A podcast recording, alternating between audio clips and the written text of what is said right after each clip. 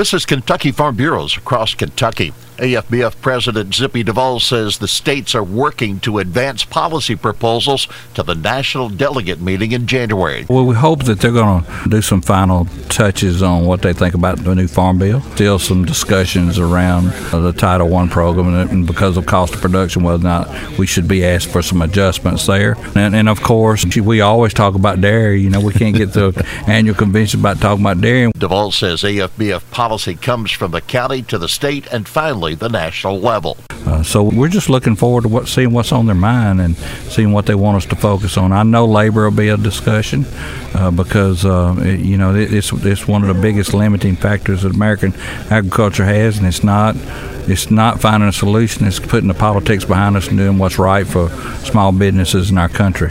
State resolutions will be adopted at this week's KFB annual meeting. This is Across Kentucky.